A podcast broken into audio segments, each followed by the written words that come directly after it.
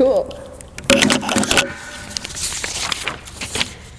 We are a community with a beautiful history.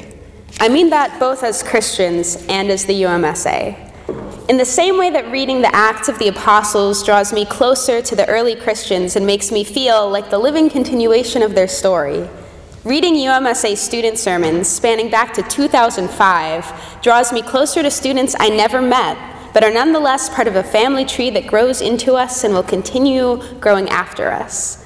They are, to me, our own sacred texts. And when they make up a decade of seemingly disconnected Thursday meditations, there are, as in the Bible, consistent themes. Reading through this body of work, I began to notice one topic in particular that kept showing up. Melanie Olette was an SIS student who's now a pastor, and she wrote about how difficult waiting can be when life hurts now, and that the Holy Spirit is sometimes more confusing than it is comforting. A few weeks before graduating in 2012, Kathleen Kimball marveled at the expansive universe God created while trying to reconcile an ever present God with the times that our lives feel so void of God. Meredith Hollingsworth, former vice president, pointed out every crack in our broken world from global warming to the oppression of indigenous peoples. And Ian, who's now making his way through seminary, described hope through the lens of Second Temple Judaism and how God's people had to rebuild Jerusalem from the ground up, brick by brick for years, it seems Thursday nights have been our gathering place away from the ubiquitous message of God's glorious joy, that shining light from heaven that will find you if you just believe hard enough. The feel good gospel can leave us feeling ashamed, embarrassed, and, well, not so good. There's something special about Thursdays. Kevin Altman reminds us in his 2012 sermon that we enter Kay in the last hour of night and emerge in the first hour of morning, a journey he poetically referred to as the beginning of always. And in the timeline of always, I have come to believe our Thursday healing services have been most focused on one particular day Saturday. There is no shortage of discussion on Friday and Sunday, of course. I mean, Good Friday, the tragedy, the sacrifice, the betrayal, and Easter Sunday, the triumph of good over evil, eternal life over death, all is joy and hope and light. But in reading through a decade of student sermons, I find we are always drawn to the Saturday in between.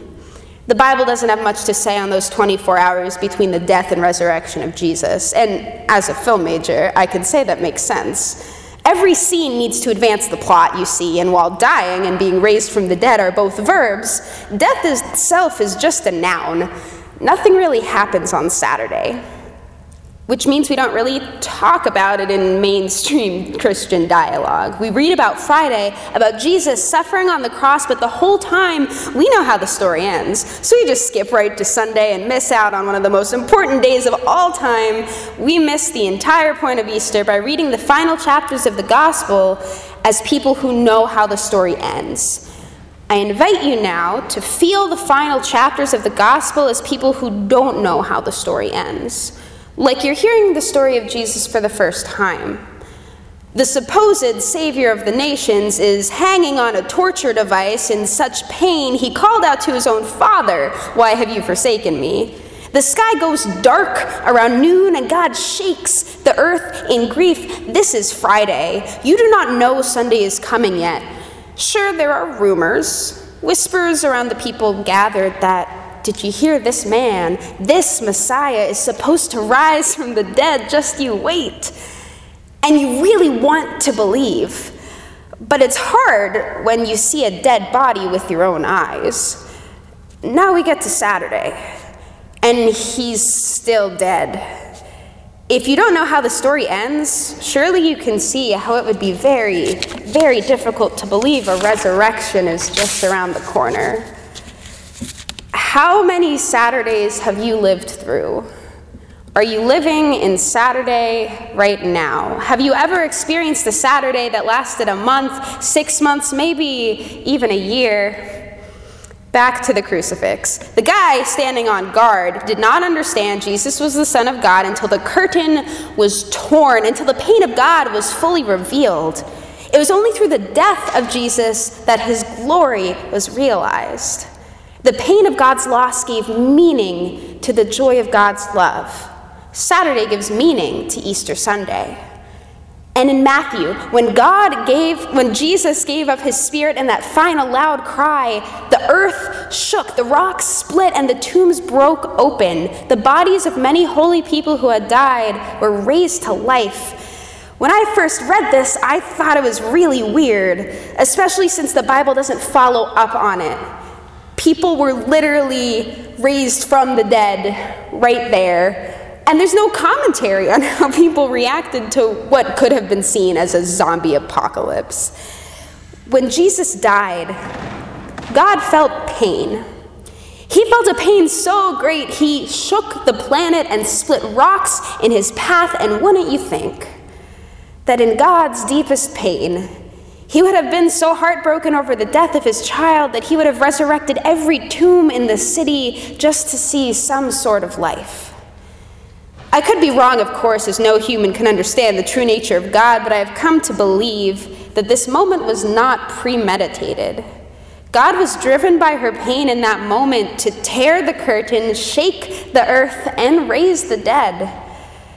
What if you saw all this? What if you saw the man you believed was going to save humanity hanging dead on a cross, much more human than deity? accompanied by the grief of the God you worship. You go to sleep and you wake up on Saturday. When that thunderous grief subsides, but the triumph of the resurrection hasn't come yet, you exist in this nothingness. Our collection of Thursday stories is in large part an effort to get through Saturday. The UMSA has been asking the question of where is God when it hurts? And how can I believe in God when I don't feel Him? And why hasn't God fixed this yet ever since it began? At first, I kept getting annoying reading these sermons because they didn't have answers. What's the point in writing about the same experience over and over again if it's not going to get us anywhere?